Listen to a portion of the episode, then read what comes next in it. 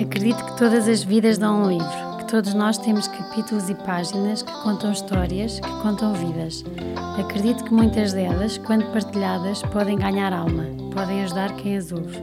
Nas páginas com graça, vou dar voz a pessoas comuns que me inspiram e que acredito que vos podem inspirar. Vou deixar parte da história contada, porque há vidas e momentos que merecem ser homenageados hoje.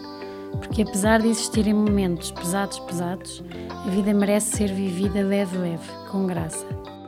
Olá a todos, espero que estejam bem. Muito obrigada por continuarem desse lado.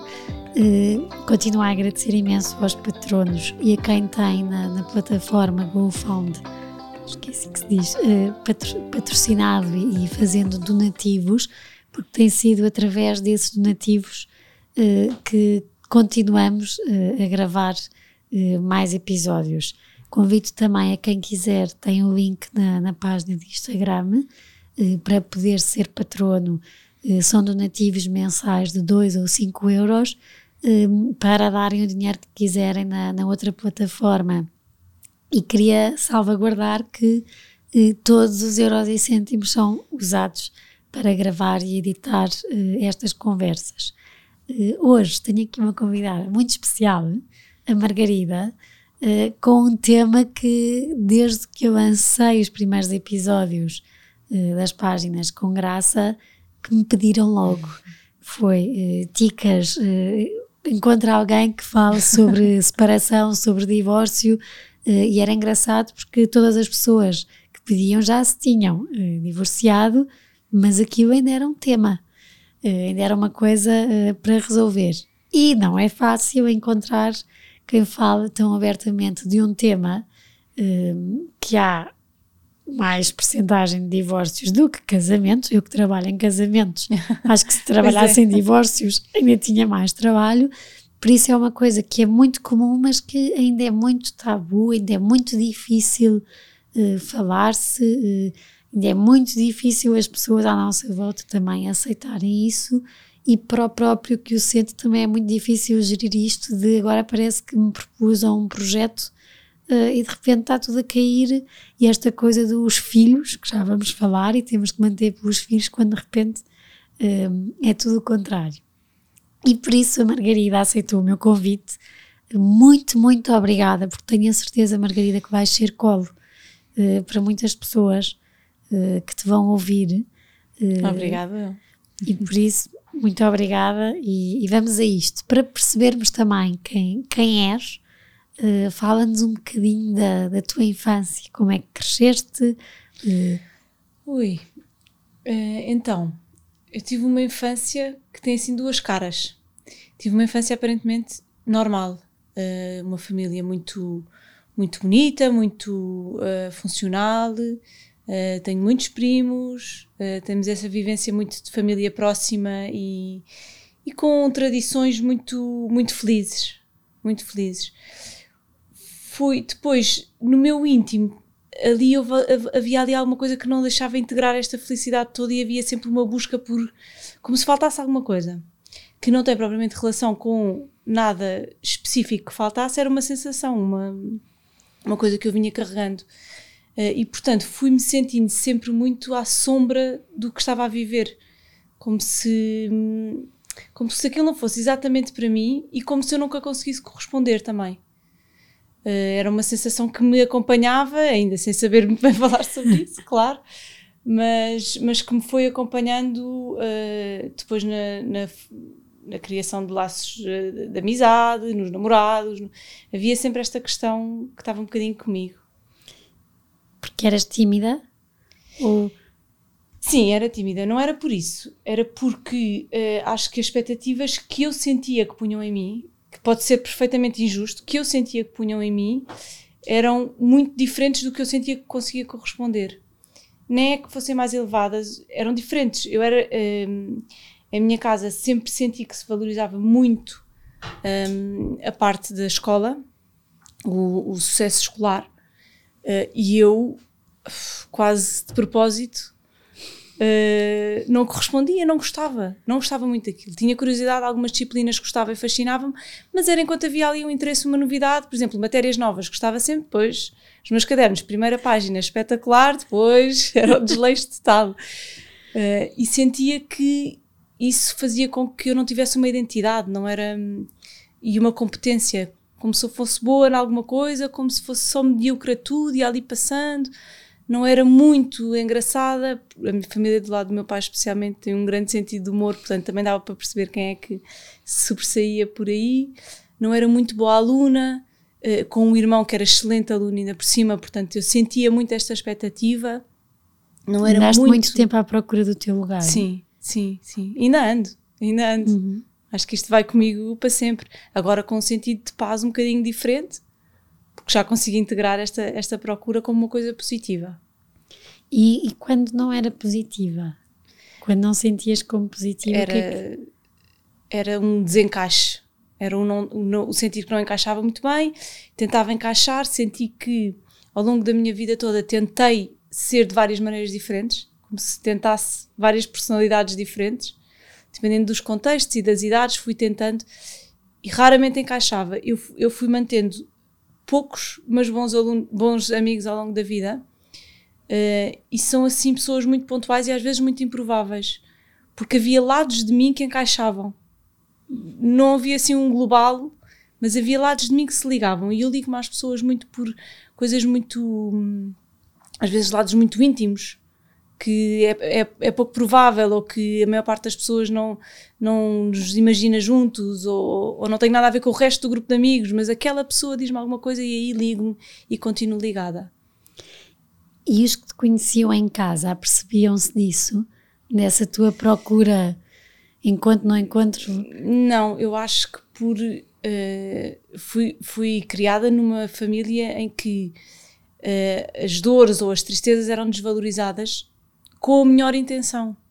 Ou seja, uh, aquela coisa que eu acho que a nossa geração tem muito isto, porque os nossos pais e as nossas mães tiveram muito isto, que é cais, já passou, já passou, não é nada, não é? Porque fica mais fácil assim, não é? De facto, se nós fizermos um grande alarido sobre uma, uma dor ou uma ferida, é muito pior. E verbalizarmos, então, é muito pior. E aí é real. E então, o disfarçar e o um, não valorizar nesse sentido, era, eu acho que era conscientemente era um propósito para que a vida fosse mais fácil. E depois também não se falava muito sobre as coisas, no geral. Portanto, eu cresci sempre em casa, nesse sentido, a sentir que qualquer coisa que eu dissesse estava a queixar-me, estava a ser uh, fraca, então, não é? Falavas com quem dessas fraquezas? Com ninguém. com ninguém. Comigo própria. Falava muito comigo própria. Eu ainda hoje olho para os meus filhos e penso como é que eu, com esta idade, com 10, com 6, 7 anos, eu lembro-me de passar horas e horas no quarto a falar sozinha. A falar sozinha porque fingia que dava aulas, porque fingia que estava a ter conversas, porque fingia que estava ao telefone. Então falava, falava, falava sozinha, falava muito com Deus. Foi uma coisa que me acompanhou muito. A religião, nesta vertente mais íntima, acompanhou-me sempre. Eh, e era ali aquela companhia, era própria. E isso até que idade? Até sempre, acho eu. Acho que isso ainda trago comigo. Depois fui conseguindo ter muitas pessoas, muitas, quer dizer, pessoas importantes que conseguiam chegar a este lado e eu conseguia fazer-me ouvir nesta intimidade. Mas é adulta já. É adulta. Até lá, sempre no Sim. quarto. Sim, mas, mas eu era uma criança aparentemente normal, com amigos. Eh, eu não gostava da escola, porque na escola realmente não tinha muitos amigos, mas era uma coisa que eu ia disfarçando, eu própria conseguia pôr aquela capa e estava tudo bem. Com os meus primos, tanto de um lado como do outro, também estava tudo bem. Uh, depois, só quando estava sozinha que eu me sentia assim, ou, ou que eu me Esses dias da assim. escola em que se põe a capa, Sim. Uh, às tantas é. Uh, eu penso muito nisso, porque a escola nós estamos lá, é como o trabalho, 8 horas por dia. é aquela coisa, deixam marcas. Sim. Sim, eu acho que principalmente depois quando somos mães, uh, queremos que. Eu acho que pode acontecer tudo aos meus filhos, menos isto. É, não é? Ou seja, isto é a nossa bandeira e isto não vamos deixar acontecer, não é? E a gente estás a dizer isso porque eu cresci com os meus avós e, e a minha avó uh, nunca me deixou ir a nenhuma festa de anos dos meus amigos do colégio, porque uh, dizia que os meus amigos à série eram os amigos de São Martinho do Porto. Um, e isso deixa marcas. E hoje em dia, tudo o que é festas dos meus filhos, nem claro, há ou não. Claro. Vão, e o, o Manel, meu marido, é que diz: Pois, tu quer dizer, tudo o que for para ir. E eu disse: Não, olha, se calhar, como eu não consegui ter isso, eh, bem ou mal, se calhar estou a querer que eles não passem claro pelo que, que eu passei. Claro que sim, nós temos essa, essa tendência, não é? Nós recebemos e depois podemos identificar-nos ou não, e depois perante isso podemos repetir ou fazer ou tentar fazer exatamente o oposto, porque sabemos que por ali não queremos ir. E eu, em adulta, fui criando muito esta consciência não só como mãe, mas principalmente a maternidade traz isto, a mim traz-me isto, um, de tudo o que eu não queria fazer. Ou seja, muitas vezes sinto-me perdida com o que eu estou a fazer e com o que eu quero fazer, não sei muito bem, mas o que eu não quero tenho a certeza absoluta. Isso é muito vincado em mim. Então foi um caminho que foste fazendo por ti. Sim. Uh, sem ajuda, ou seja, porque também não, não conseguias verbalizar as fraquezas. Sim, nem mas... achava que tinha sentido nem tinha sentido nenhum estar a pedir ajuda. Ou seja, isto era uma coisa minha. Durante muito tempo achei que não era suposto. Uh, ou seja, não havia nada. É, aquela coisa que dizes: tens tudo, o que é que. Não, não deixes de queixar, então bora. Não, é? não tenho nada que me sentir assim. E depois fui percebendo que de facto havia ali algumas coisas que tinha sentido rever e perceber bem. Um, mas já muito adulta. Já, eu acho que depois de ser mãe. O ser mãe fez-me olhar para mim de outra maneira e fez-me levar-me a sério no sentido em que uh, eu, tenho, eu tenho que estar bem. Isto não é, não é uma coisa que pode passar sem ninguém reparar, porque se, há alguém que vai reparar. E se durante muito tempo podia acontecer ninguém reparar eu não estar bem, com filhos não dá. Não e podes... temos que estar bem para eles, não é? Sim. E como é que, como é que isto para uh, a Margarida, uh, que vai percebendo, uh, vais percebendo por ti sempre à procura, sempre à procura de te encontrares. Um, é fácil uh, começar um namoro, começar uma vida a dois com esta procura, o encaixe, não encaixe. Foi fácil? Olha, foi fácil porque eu acho que eu era uma master de, do disfarce, ou seja, eu própria não tinha essa consciência. Eu uh, comecei o namoro, casei, tudo isso fiz by the book, ou seja, não não, e não foi difícil isso. E eu estava verdadeiramente a querer e fiz as coisas porque quis. Uh, agora, uh, uh, a motivação é que eu não percebia que não, que não era a certa ou que não era a que eu queria para mim, não é? E quando é que tu percebeste que não era? Olha, eu fui. Eu conheço muito bem há muito tempo, mas durante muito tempo pensei que não era suposto eu sentir-me assim. Portanto, que o correto era o que eu estava a fazer e não o que eu estava a sentir.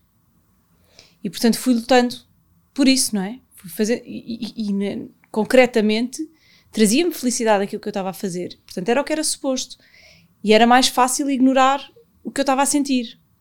E depois, com filhos já a crescer e a perceberem e a verbalizarem uh, conhecimentos que vão tendo sobre o amor e sobre o que é, que é isto do amor, uh, tu vais pensando, hm, mas não era isto que eu queria que ele percebesse, não era assim que eu queria que ela visse os pais, não era assim que eu queria que. E aí vais pensando, então se calhar aquilo que eu sinto tem alguma razão de ser. E não é só uma loucura ou uma estupidez ou queixa, uma queixa, não é? E foi fácil verbalizar? Não, não foi nada fácil. Eh, eu tive uma, estavas a dizer há bocado, sem ajuda, eu tive uma grande ajuda que foi a terapia familiar. Porque, porque por mim fui fazer o curso de terapia familiar, não porque tive sessões de terapia familiar, percebes?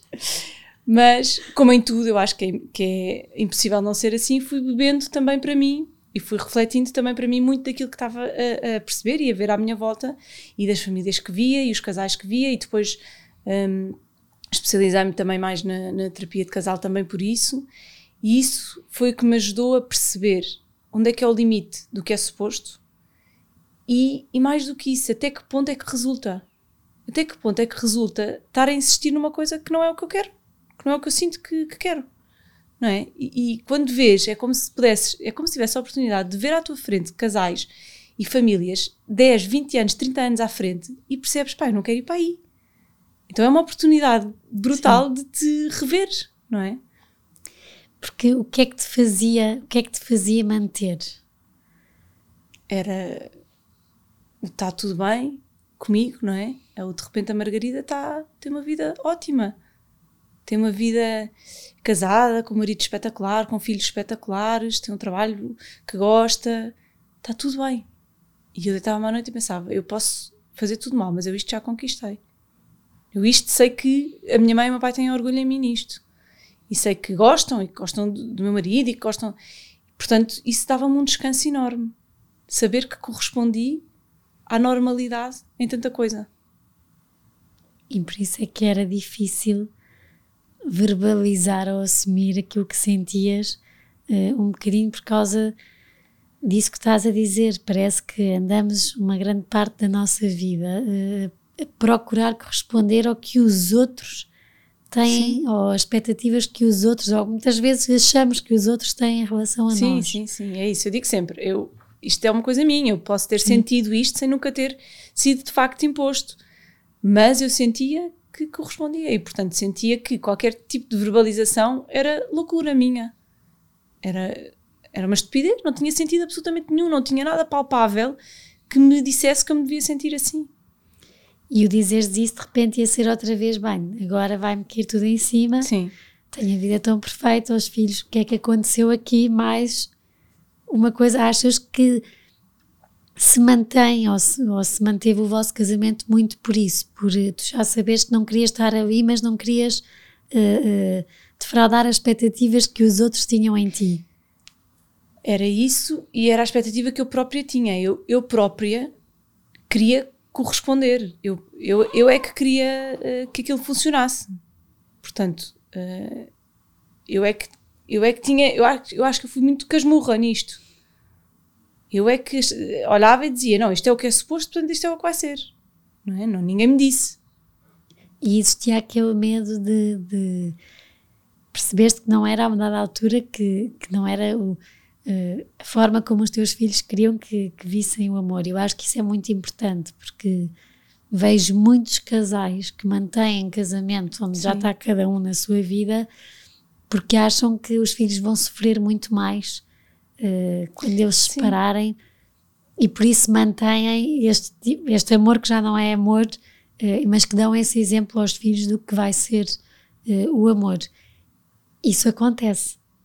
Sim, e, e, acontece também, até a mim me disseram, houve muitas vezes que me disseram, não faças isso, que estupidez, olha aos teus filhos, que estupidez, uh, não podes, não podes, não podes.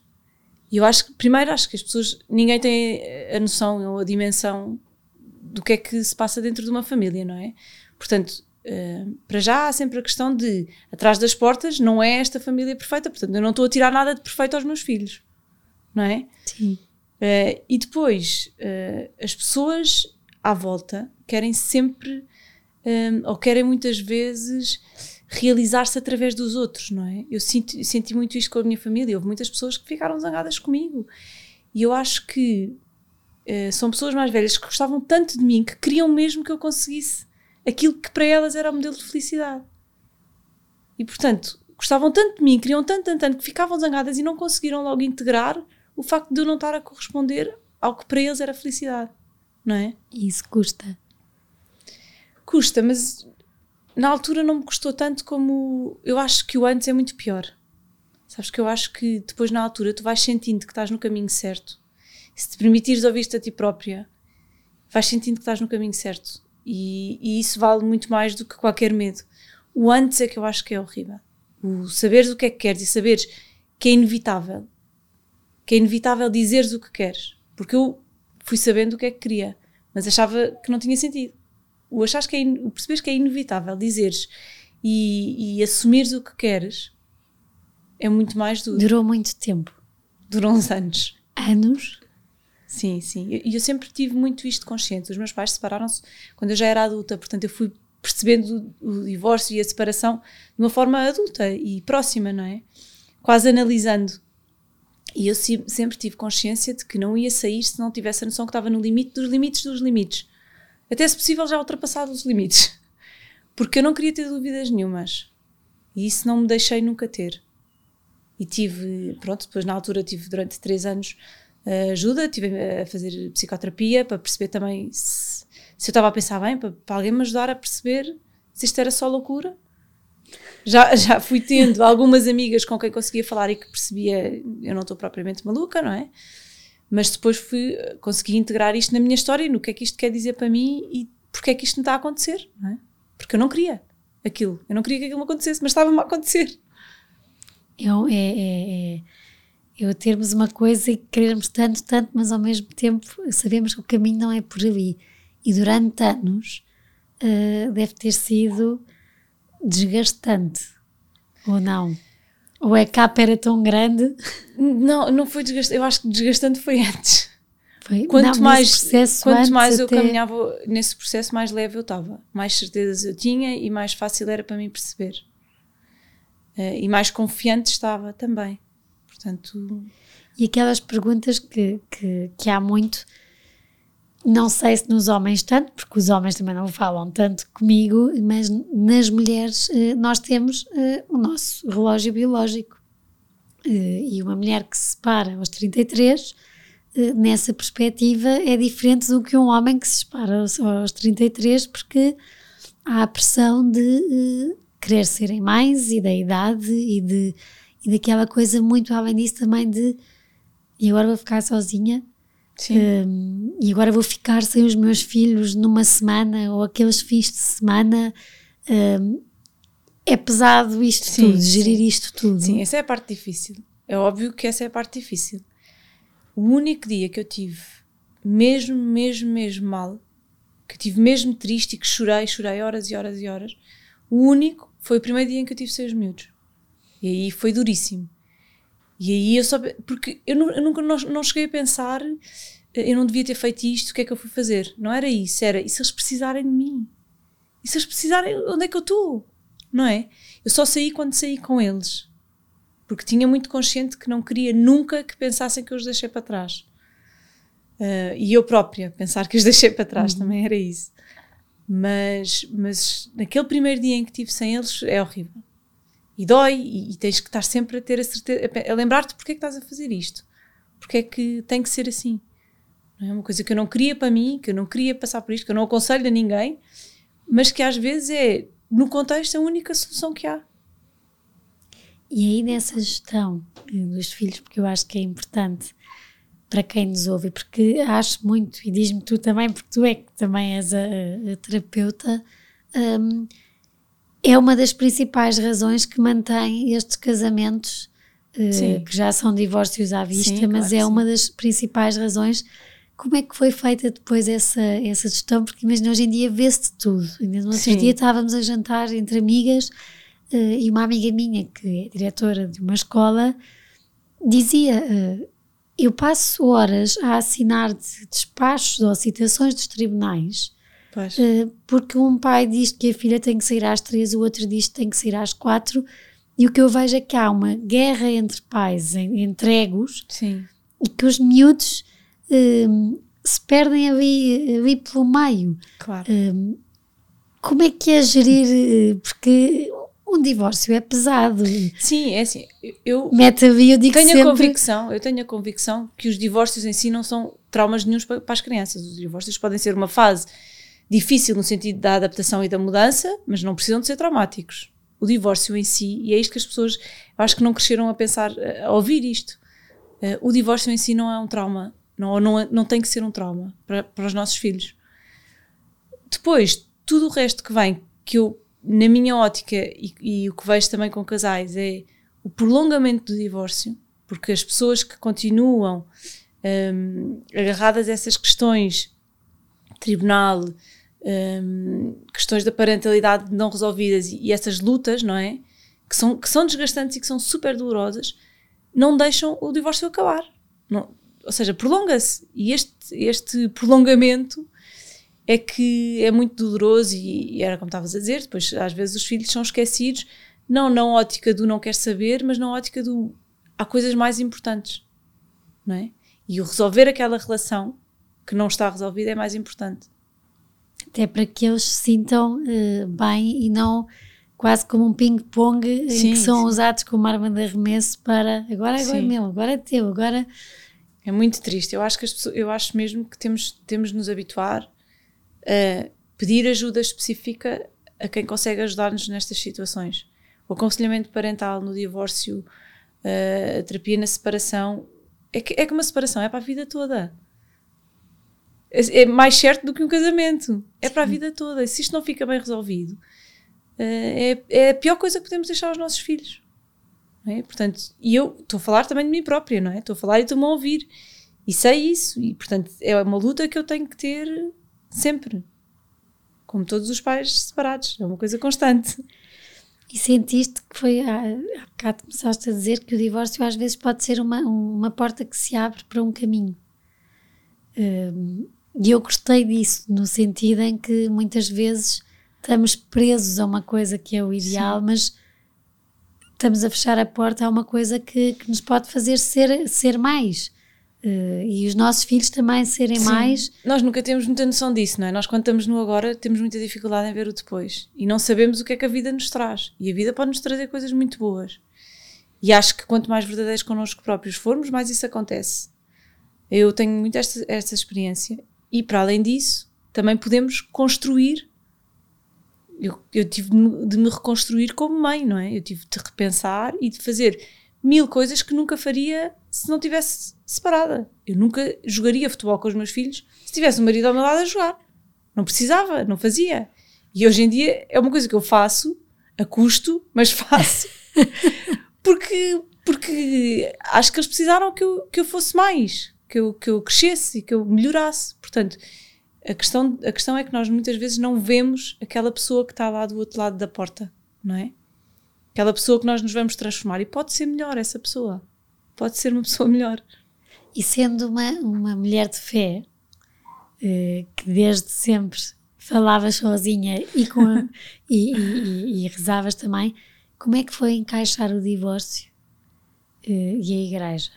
Eu fui bem acompanhada por uh, um padre em especial que me, que me acolheu. Portanto, senti-me sempre muito acolhida. À mesma, no meu íntimo e em termos pessoais, mas não na vivência com a igreja, mas em termos pessoais, um, é difícil perceberes que é um projeto que tu crias e que estava alinhado com tudo o que a tua igreja diz e de repente já não é bem assim, não é? E de repente tens que assumir que há uma data de coisas que não podes fazer e que uh, estás a ir num caminho que não é o que é suposto. Não é? E isso é difícil de integrar. É difícil de. ainda hoje em dia penso muito sobre o que é que é e se faz sentido o casamento uh, nestes contextos. Porque depois parece que estamos a ir contra, parece que somos pecadores para sempre. Não é? E isso é difícil de, de integrar.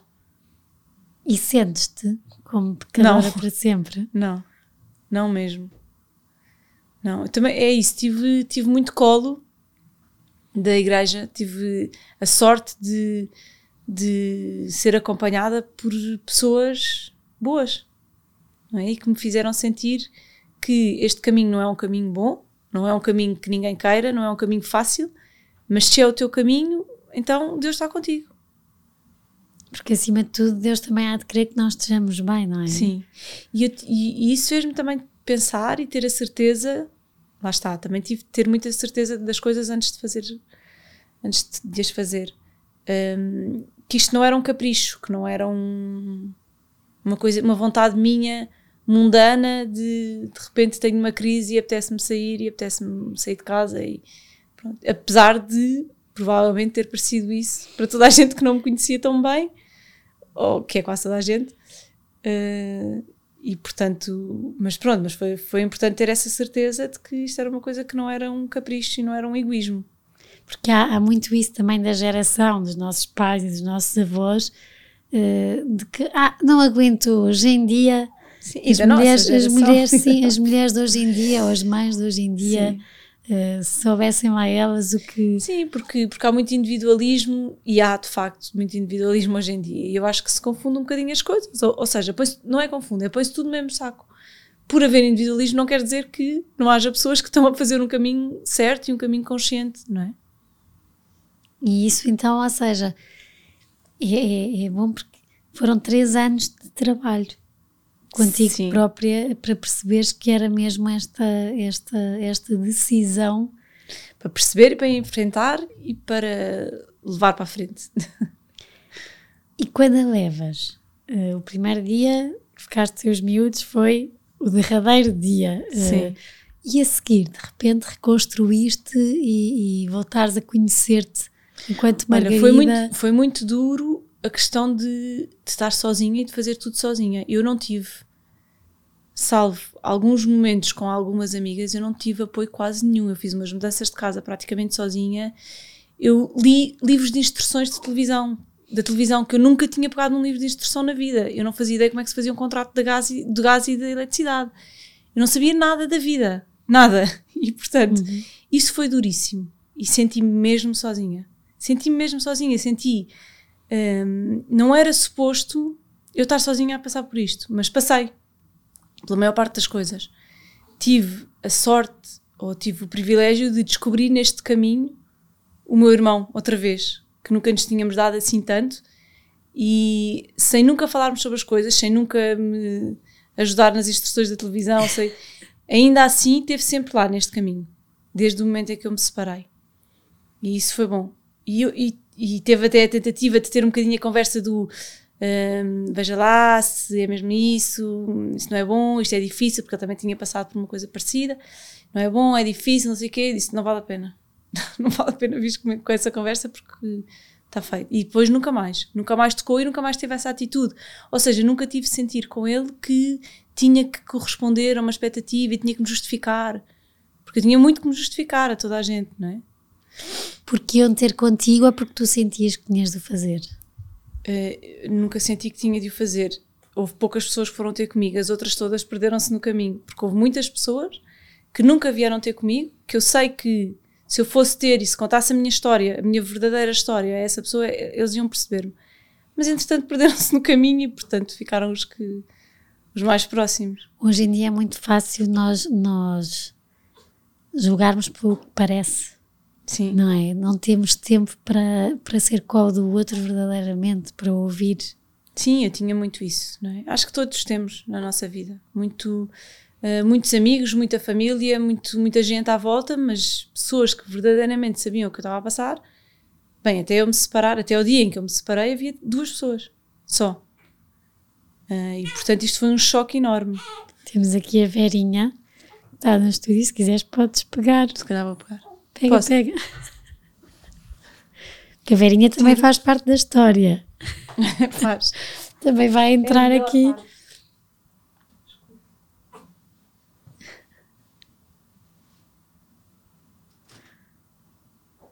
O amor. Ai, tem um mês e meio para quem está a ouvir no Spotify e não vê no YouTube. Espero que não a ouçam. Ai, o amor. Olhem como veem, abrem-se novas portas Sim, para é verinhas.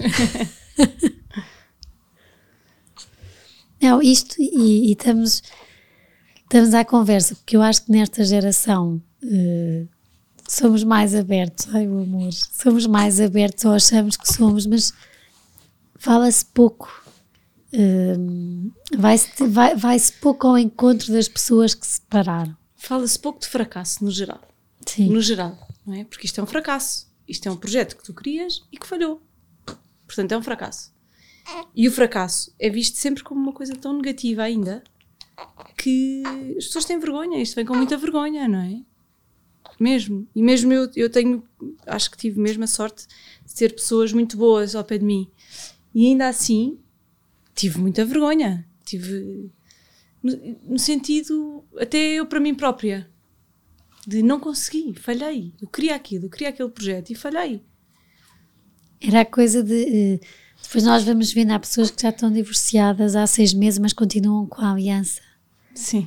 Uh, porque é se calhar mais fácil perante os outros pois, manter há, eh, há o estereótipo fases de e tantas camadas a ultrapassar é mesmo difícil. Eu também tive um processo que por ter sido tão lento e tão tão eu acho que tive a escarafunchar tudo, tudo, tudo, tudo no limite, no limite. E, e por causa disso também quando saí não tive não me sentia já casada sabes? Não tive essa meia coisa. E isso facilitou. E por isso eu acho que as pessoas, quando estão nesta situação, quando pensam em sair, quando saem, quando se sai de uma relação, uh, tem de se ter alguma ajuda a integrar as coisas, porque senão pode-se prolongar este, este movimento de saída, que é doloroso, pode-se prolongar anos, uma vida. Uma pessoa pode estar uma vida inteira a sentir que ainda está presa a um, ex qualquer coisa. Como é que foi dizer aos miúdos? Olha, eles eram pequeninos, a mais velha tinha 6 anos, portanto, nós dissemos, nós na altura falámos sobre isso com uma terapeuta, sobre como é que vamos dizer. Um, dissemos só a parte boa, praticamente. Os pais agora já não vão viver juntos, vão ter duas casas, vocês, e eles e duas, duas casas. Anos. Pronto. E, portanto, nesse momento, eu tenho a noção que só a mais velha que se lembra, os outros não se lembram já do que é que aconteceu. Mas nesse momento foi assim. Eu, eu senti que tínhamos de ser os dois também a dizer. E gostou? Não, porque eu sabia que estávamos, lá, estávamos a apresentar ainda a parte bonita da coisa. A parte boa, e eu sabia que eles não, sabiam, não tinham noção das implicações das coisas, não é? Isso depois vem mais tarde. E quando vem? Quando eles já se apercebem? Olha, eles.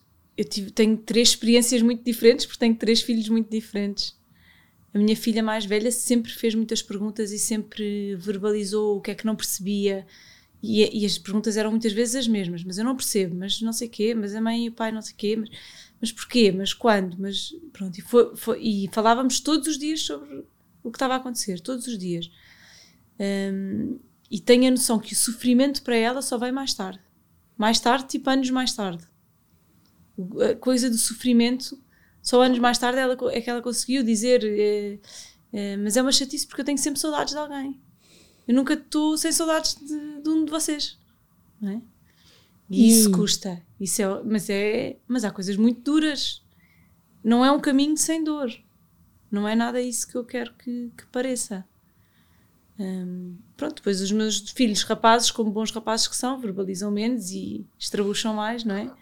e andaram aí desastinados. O mais novo, eu acho que foi ainda o que teve a sorte de perceber menos o que estava a passar, tinha dois anos. E tinha dois anos e é um miúdo muito descomplicado. Portanto, se ele tem uma bola no pé, se tem um jantar bom à frente, está tudo bem para ele. Uhum. Portanto, foi mais fácil. E não se lembra de nós, de mim e do pai juntos.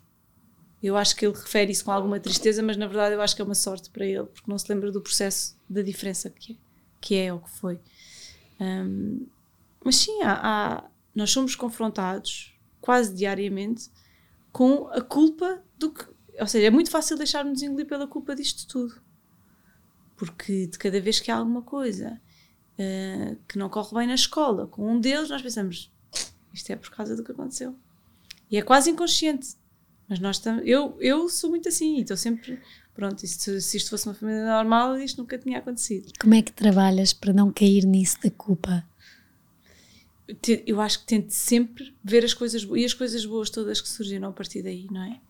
E o bom que eu, lhe que eu lhes estou a transmitir, e o que eles cresceram, e o que eles ganharam em tolerância, por exemplo.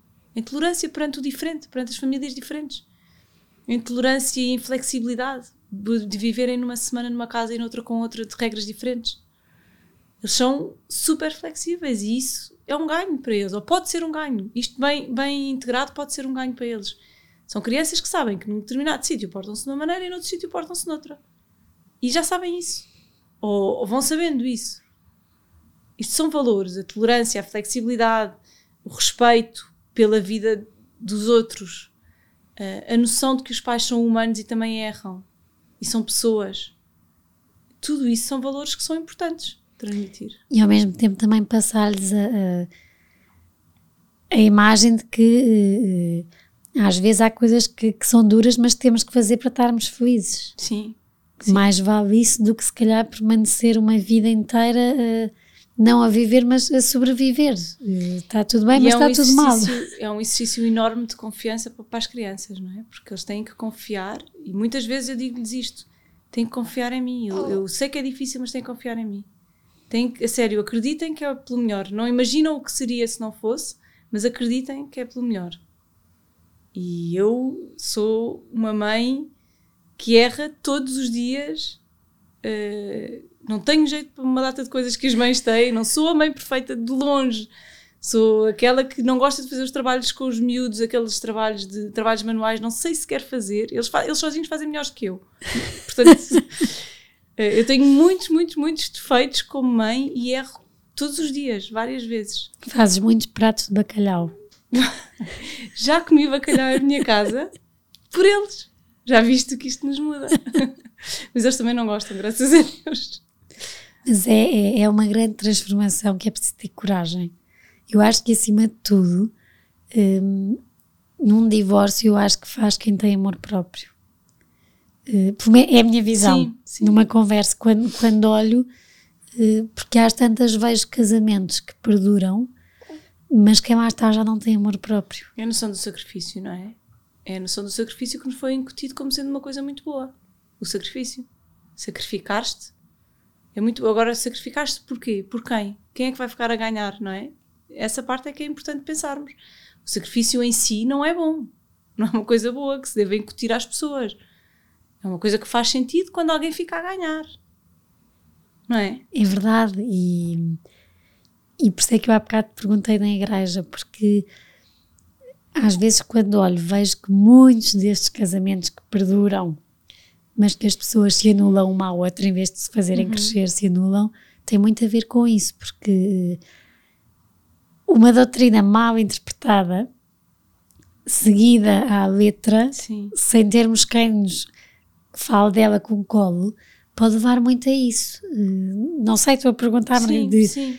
calma, ao sacrifício, o sofrimento, porque então uh, não, eu não vou ser fraco, isto eu tenho que, porque é o suposto, e de repente vemos pessoas a anularem-se, a anularem também os filhos sem se aperceberem, porque é aquilo que eles vão ver como exemplo. Sim. Uma mãe que não é feliz, um pai que também não são felizes, e, e de repente. E como, e como relações, não é? A relação entre o meu pai e a minha mãe, se é isto, é o, é o que é suposto eu procurar na pessoa que está ao meu lado, não é? Uh, sim, eu acho, eu acho que é muito mais fácil, e fácil não é no sentido do facilitismo, mas é mesmo mais confortável, eu percebo mesmo, é mais cómodo uh, interpretar as coisas pela rama, não é? Uh, e eu própria vivi nisso muito tempo, de uh, é o que é suposto, então eu vou fazer isto, não é? E quando fui a fundo, e não era, não era nada o que era suposto, o que é suposto é eu ser eu própria, o que é suposto é eu conseguir amar e ser amada. Isto não é nada, não é? E portanto se eu continuasse pela rama, estava tudo bem, era o que era suposto. E depois às vezes é? também olhamos, olha-se para a vida e vê-se, caramba, isto, isto vai ter um, um fim e estou a, estou a desperdiçar estes anos, estou a, a deixar um custo, de ser eu, não tem é? Um custo muito grande, não é? Mas eu acho que tudo bem se as pessoas tiverem consciência disso. Sabes que eu também já aprendi que. Hum, e quando vejo casais que, que passam por isso ou que passaram por isso, que está tudo bem se as pessoas tiverem essa consciência. Certo? Então eu vou. O meu objetivo de vida é só ser mãe, não é ser mulher de ninguém, não é ser feliz como amante. Então tudo bem. E, e só que o, o, a franja destas pessoas ou destas vidas onde há um problema e há um sofrimento é quando não está tudo bem, quando não era o que eu queria, mas é o que eu sou obrigada a fazer, por alguma razão. Que normalmente a razão nunca é nossa, é dos outros. Sim. E a culpa é sempre. O sentimento de culpa que nós temos depois, quando se damos esse passo, esse sentimento de culpa é uma coisa externa, é uma coisa que te impõem, não é? É muito difícil a culpa ser uma coisa só, só nossa, não é? E aquela coisa do de repente há uma notícia boa, fala-se assim: alguém se divorcia. Hum, WhatsApp, tudo, Sim. e já sabiam, e já Sentiste isso? Isto, eh, e vou dizer porque é que é esta pergunta, porque eu acho muito que nós, enquanto outros, uh, temos aqui um poder uh, muito grande de, de, ser um peso enorme ou de sermos leves. Uh, e para quem nos ouve, porque isto acho que quem nos ouve é miúdos e graúdos, e muito. Sim. Para quem nos ouve perceber que, que um divórcio não é uma coisa leve, é muito pesado, exige muito. Estou a olhar para ti e estou a imaginar os teus três anos até perceberes que era mesmo isto. Uh, quer dizer, não, não era, era um pedregulho uh, gigante que eu acho que depois, quando, quando acontece, ou mesmo no processo, nós, nós devemos tentar ser leves. Uh, mais do que a cosquice de. Sim, eu acho que aqui impõem-se normalmente duas coisas. A parte da cosquice e do contar e saber acontece em todo lado, e claro, também senti isso. Acontece muito também as pessoas acharem que a felicidade é igual para todos. E portanto, que para aquela pessoa ser feliz, eu vou ter que lhe abrir os olhos e dizer-lhe que ela só vai ser feliz daquela maneira e que não pode estar a fazer o que está a fazer. E isso custa imenso. E custa. Custa porque tu sabes que as pessoas fazem isso porque gostam de ti, mas à mesma estão a espetar facas, sabes? À mesma estão-te a dizer: não vais ser feliz assim, é impossível. Olha que não é possível seres feliz assim. É uma estupidez o que estás a fazer. Isso é horrível. E depois, para além disso, há muita gente que simplesmente não fala sobre isso contigo. Sabes? Isso é. Isso que desaparece. É... Desaparecem assim na penumbra, nunca mais viste, nunca mais ouviste falar, eram amigos, mas nunca mais. E isso dói.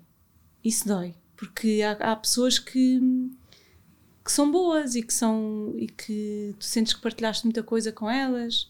E é uma pena perderem-se, não é? É verdade. E depois também, não sei se tiveste aquilo que é uh, ignorar o óbvio teres entrar numa sala onde as pessoas sabem que tu estás a passar um momento terrível, mas não se fala. Eu, sim, mas eu evitei muito isso, muito. Eu sei que quando eu disse que me ia separar, absolutamente ninguém sabia, nem faziam ideia. Não faziam, ninguém fazia ideia na minha família, fora da família, melhores amigos, padrinhos de casamento, ninguém fazia ideia. Havia, como te disse, do meu lado duas pessoas que sabiam. Uh, e quando contámos, eu sei que foi uma bomba e tive a perfeita noção de parar e pensar, agora deixa explodir a bomba, deixa toda a gente falar, o telefone vai tocar, uh, mas eu não vou, não quero saber. E na altura não. Lembro-me de me aliar muito. E eu estava noutra, eu tinha tratado de papéis de compra e venda de uma casa e eu não sabia fazer nada disso. Portanto, havia coisas uhum. muito mais práticas que me exigiram e é capaz de me ter protegido mesmo de, desse sofrimento com essas coisas que se iam passando. Eu nem dei por nada porque eu estava mesmo concentrada noutras coisas. E depois foi fácil voltar a, a ter um namorado? Olha, foi muito fácil. Foi muito fácil porque ele é uma pessoa muito fácil. Foi muito fácil para mim apaixonar-me por ele. Foi mesmo. Porque também já estava há muitos anos desligada emocionalmente, não é? Estava, uh, estava bem. Estava reconstruída já tive uns bons meses sozinha e depois comecei a conhecê-lo e comecei a perceber que até achei do princípio que normalmente se acha que é isto é só uma pessoa que vai ser só para limpar, não é? Uh, mas depois havia tanta coisa boa e tanta coisa construtiva que foi ficando e foi sendo cada vez melhor. Agora é muito difícil ser uma, uma família recomposta, isso é mesmo um desafio diário. É mesmo, e temos de, temos de nos, sei lá, superar. Com muitos medos. Sim, com muitos medos e muitas certezas que estamos a fazer mal. Não é só o medo, eu tenho certeza que estou a fazer isto mal e não consigo mudar. E depois tento outra vez e tento outra vez. E pronto, e nisso também tenho os meus, os meus filhos que são os meus melhores amigos nisso, porque ajudam-me imenso a perceber o que é que eu estou a fazer mal. Têm reações que para mim já são óbvias do que eu estou a fazer mal. E vamos readaptando sempre tudo. É difícil. E o nascimento da Verinha? Acho que o nascimento da Vera foi, foi o fechar de um ciclo e foi assim a peça que faltava na nossa família. E sinto muito isso pelos meus filhos. Sinto que eles próprios também conseguem agora ter um sentido de pertença uh, diferente, mais profundo. Que amor. E fácil para as pessoas à volta? Sim, sim, eu acho que isso já sim. Lá está, era o que estavas a dizer, tudo que são coisas boas, notícias boas, é muito mais fácil. De, de, pelo menos de te dizerem que bom, que feliz que estou por ti. As minhas amigas uh, mais próximas, sei que ficaram mesmo, mesmo, mesmo felizes por mim. E depois o resto não sei se é conversa ou não, mas também não, não penso muito sobre isso. No meio disto tudo, Margarida, ainda há no meio uma altura em que vais fazer um exame e descobrem que tens alguma coisa na tiroide. Sim, isso foi antes de casar. Aliás, Como é que foi isso? É, olha, foi. Eu tinha 21, acho eu. Acho que tinha 21 anos. É, olhei para o espelho e tinha um nódulo e fui ver e percebeu-se logo que era mau, mas. E pronto, lembro-me de.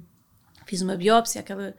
Uh, aquela coisa muito pouco confortável. Foi para a análise, recebi a notícia de que era maligno. Lembro-me de ligar ao meu irmão, que é médico, dizer o que é que isto quer dizer. E, e lembro-me dele dizer: olha, é do mal ou menos não, não, não tem nada para ser grave. Trata-se, uh, vai ser fácil. E o meu médico também me dizia, lembro perfeitamente dele me dizer: Você vai morrer de velhinha, não se preocupe, não tem nada a ver com isto. Uh, e são coisas que nos ficam e que, e que nos ajudam a perceber que foi um susto, mas foi tranquilo no sentido em que confiei muito, muito, muito em Deus e em Nossa Senhora, muito, Senti na altura, lembro-me perfeitamente, a urgência de pôr em prática uma data de projetos como casar e ter filhos. E acho que foi muito impulsionado por esta experiência. O fazê-lo na maneira que estava e como estava e com quem estava e, e com a felicidade que tinha na altura foi muito impulsionado por essa experiência de ai, do medo de, de, de um momento para o outro pode... já não posso já posso não estar aqui não é lembro-me também de, de ter de ser forte pelas pessoas que estavam à minha volta. Nunca, acho que nunca percebi a gravidade da coisa, mesmo depois.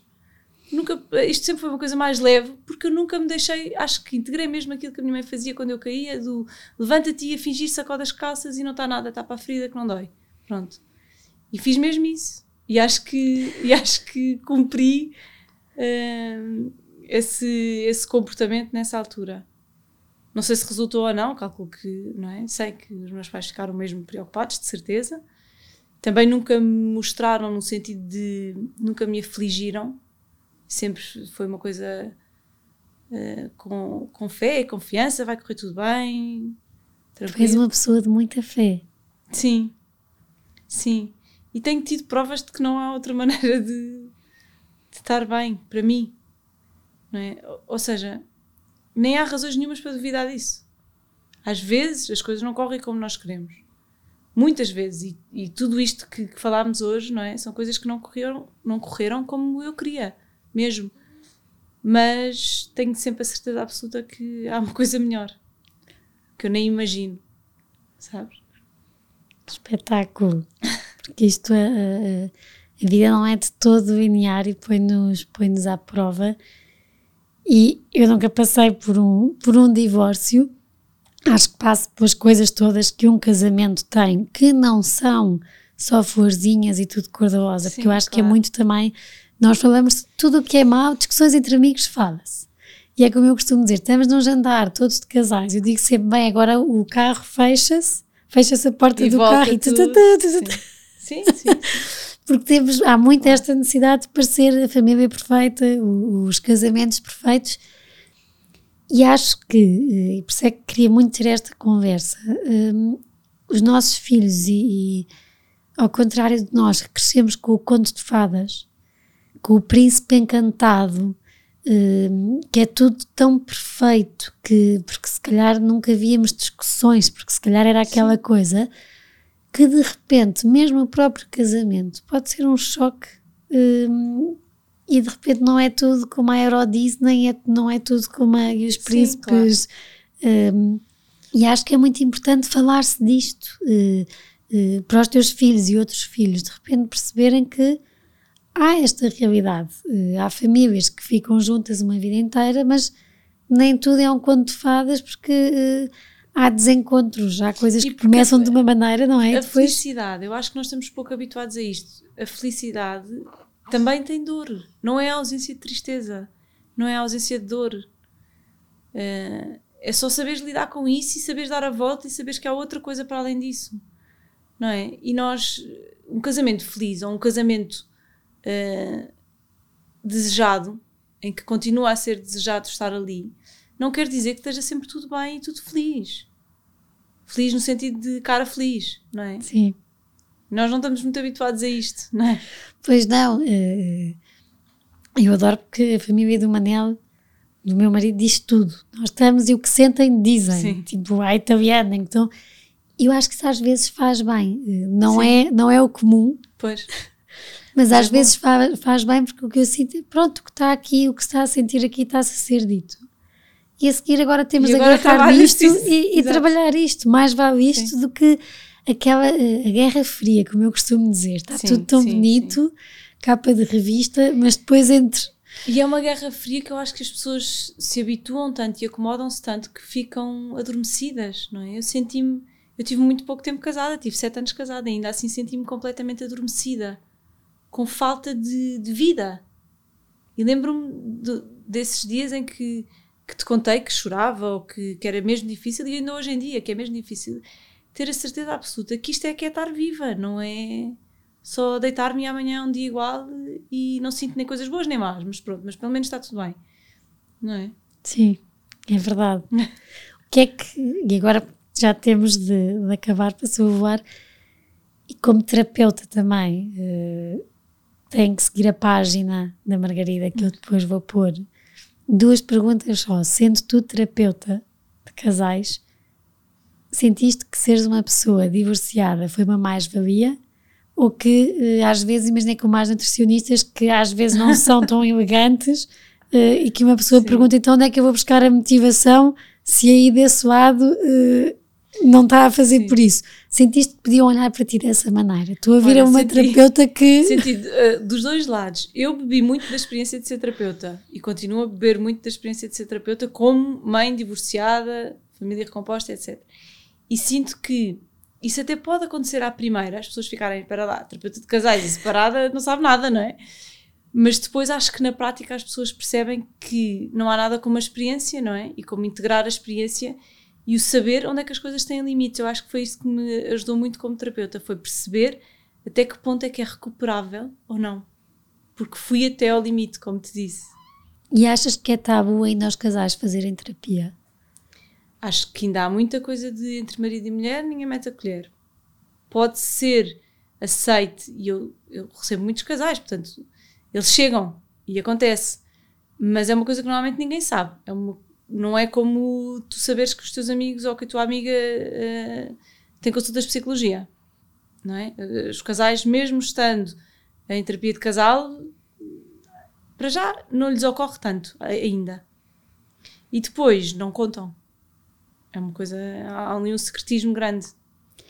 E é preciso estar no limite para ir a uma terapia de casal? Não, por favor, não, porque é muito mais difícil. Porque quando nós já estamos tão magoados, tão magoados, tão magoados, já quase não nos faz sentido não estarmos magoados. Sabes? Quase nem imaginamos como é que é se não estivermos magoados com o outro. Então é mais difícil de reconectar, de voltar a ligar as pontes entre um e outro, de voltarmos a sentir-nos seguros com o outro.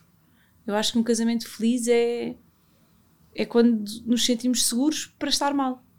Às vezes, não é? Quando precisamos estar mal, quando precisamos discutir, quando, quando precisamos de nos zangar, mas depois sentimos-nos seguros para estar juntos outra vez e para continuar juntos.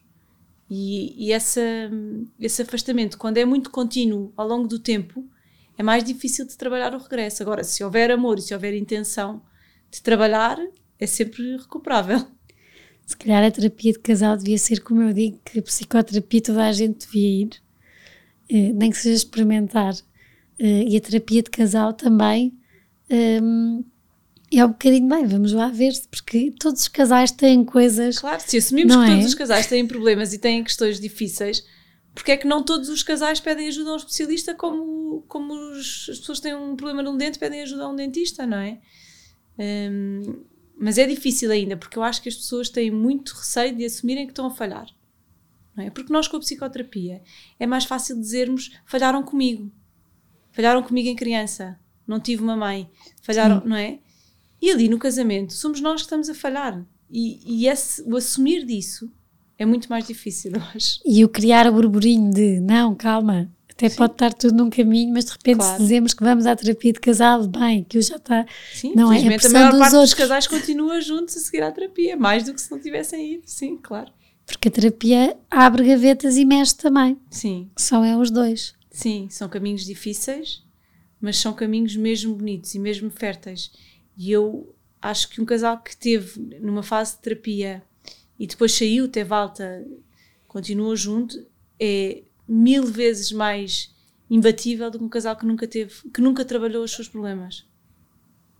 Acho é, eu isso. acho que é preciso ter essa humildade, não é? A vulnerabilidade Sim. para aceitarmos que temos que somos pedir frágeis, um terceiro. Somos frágeis. Olha, isto no dia a dia, para quem nos ouve, eh, quando temos alguém, mas estamos casados e diz, ah, não, é melhor fazeres assim. E nós não ligamos, mas a seguir vem uma terceira pessoa que nos diz, ah, é melhor é fazer assim. Ah, Olha. Sim, ser um espaço neutro e tu não estás tão zangado com aquela pessoa que nem queres ouvir nada do que ela está a dizer, ajuda a, a pensar melhor sobre as coisas, claro, não é? E depois, sim, eu acho que a questão de ser um espaço neutro, ainda que o trabalho seja muito pouco ou muito, uh, muito poucas sessões ou muito rápido, vai ali ficar qualquer coisa que não teria ficado. De certeza. Mas isso, por exemplo, consegue-se muito na, na geração até antes da nossa, mais com os padres, por exemplo, há muitas pessoas que têm o hábito de falar com padres em casal. E isso tu consegues, um espaço neutro, um espaço em que uh, há, há, confiança, é um espaço seguro. Agora, depois a parte dos instrumentos para, para mudar e, e de trabalhar as relações, aí só tens Terapia. a ganhar, só tens a ganhar com isso, não é? E são coisas que idealmente acompanham depois a vida toda. Não é? Há, há vezes em que os casais podem regressar à terapeuta e, e pontualmente trabalhar. Mas o ideal e o que se quer é dar ferramentas para depois poderem estar mal outra vez, mas não precisarem de pôr tudo em causa. Não precisarem de estar frágeis em termos de relação.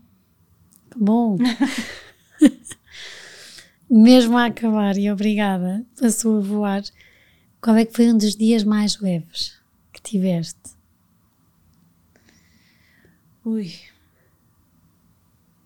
Olha, eu acho que há de ter sido agora com a Vera, com a certeza de que estava tudo no caminho certo e com a felicidade enorme na cara dos meus filhos de terem uma irmã, que era tudo o que eles queriam. Bom. Sim. E um dos dias mais pesados? Acho que sempre esses dias em que em que tive sem eles ou, ou mesmo os dias em que estou com eles e percebo que estou a fazer tudo mal.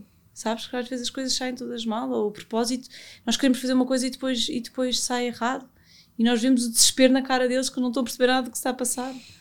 Não é? E, e isso acontece e, e dói e custa muito. A vida tem graça? Tem, tem. Estar vivo é que tem graça, não é? Estar só a passar por ela. Obrigada, Margarida, mesmo. Muito Obrigada, eu. Por teres vindo com a Obrigada. Verinha, que se portou tão bem, está aí pois, ao teu colo. Nada, parecia que ia chatear, mas depois embalou. Obrigada a todos por estarem desse lado. Espero que uh, a conversa com a Margarida vos seja qual, tenho a certeza que sim. Uh, que quem está desse lado uh, consiga apanhar isto de enquanto existir amor, eu acho que sim, que, que é um sinal de inteligência e muita inteligência emocional procurar terapia, terapia de casal, porque é sinal que estão a tentar fazer eh, pela relação ou para, de uma forma inteligente, perceberem também que já não é por ali o caminho. E se não for por aí o caminho, não há mal. Eh, é um processo duro, é um processo com momentos pesados, mas que eh, acho que a Margarida aqui mostra e bem que é abrir uma porta para continuar a viver e não andar só por aqui. Para continuar a viver, para ser feliz, para gerir muita coisa com ajudas eh, e eu acho que acima de tudo, nesta conversa também, também queria muito que percebessem o nosso papel enquanto outros. Um divórcio não é fácil. Eh, então, quando tem filhos, mais difícil é eh, a decisão e a gestão a seguir, Sim. como vimos, e por isso nós, enquanto outros, temos aqui um, um papel de silêncio, de ser colo, amparo, ou de, de, de cosquice, de ajuizarmos o que é que foi, o que é que não foi, e acho importante pensarmos qual é que é o papel que queremos ter uh, no meio disto tudo e recebermos sempre com colo as pessoas que estão a passar por esses momentos, porque nós só sabemos assim um bocadinho do que se passa uh, com cada pessoa e um bocadinho ainda mais pequenino do que se passa em cada casa. por isso quero-te agradecer mesmo muito, Margarida. Obrigada, Obrigada. Eu como, como tu sabes, eu acho que falar sobre as coisas é bom para nós, é bom para quem nos ouve, é bom para quem nunca tinha pensado sobre isto e espero mesmo que este tipo de conversas ajudem alguém, não é? Que se sinta assim mais perdido e que precise desse colo.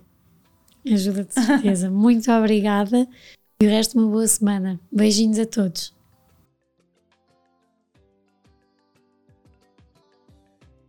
Obrigada por terem estado connosco até aqui.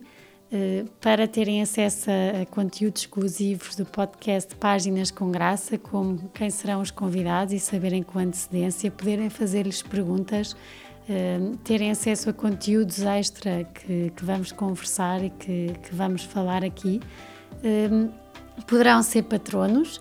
Uh, a descrição está uh, no, no, perfil, como poderão e, e como poderão sê-lo, e será sem dúvida uma mais-valia e um grande apoio para este projeto que eu acredito e que acho que os meus convidados também gostam e que irá contar muitas histórias e que, claro, que se tiver a vossa ajuda e o vosso apoio, poderemos continuar a conversar mais e a deixar capítulos e livros contados.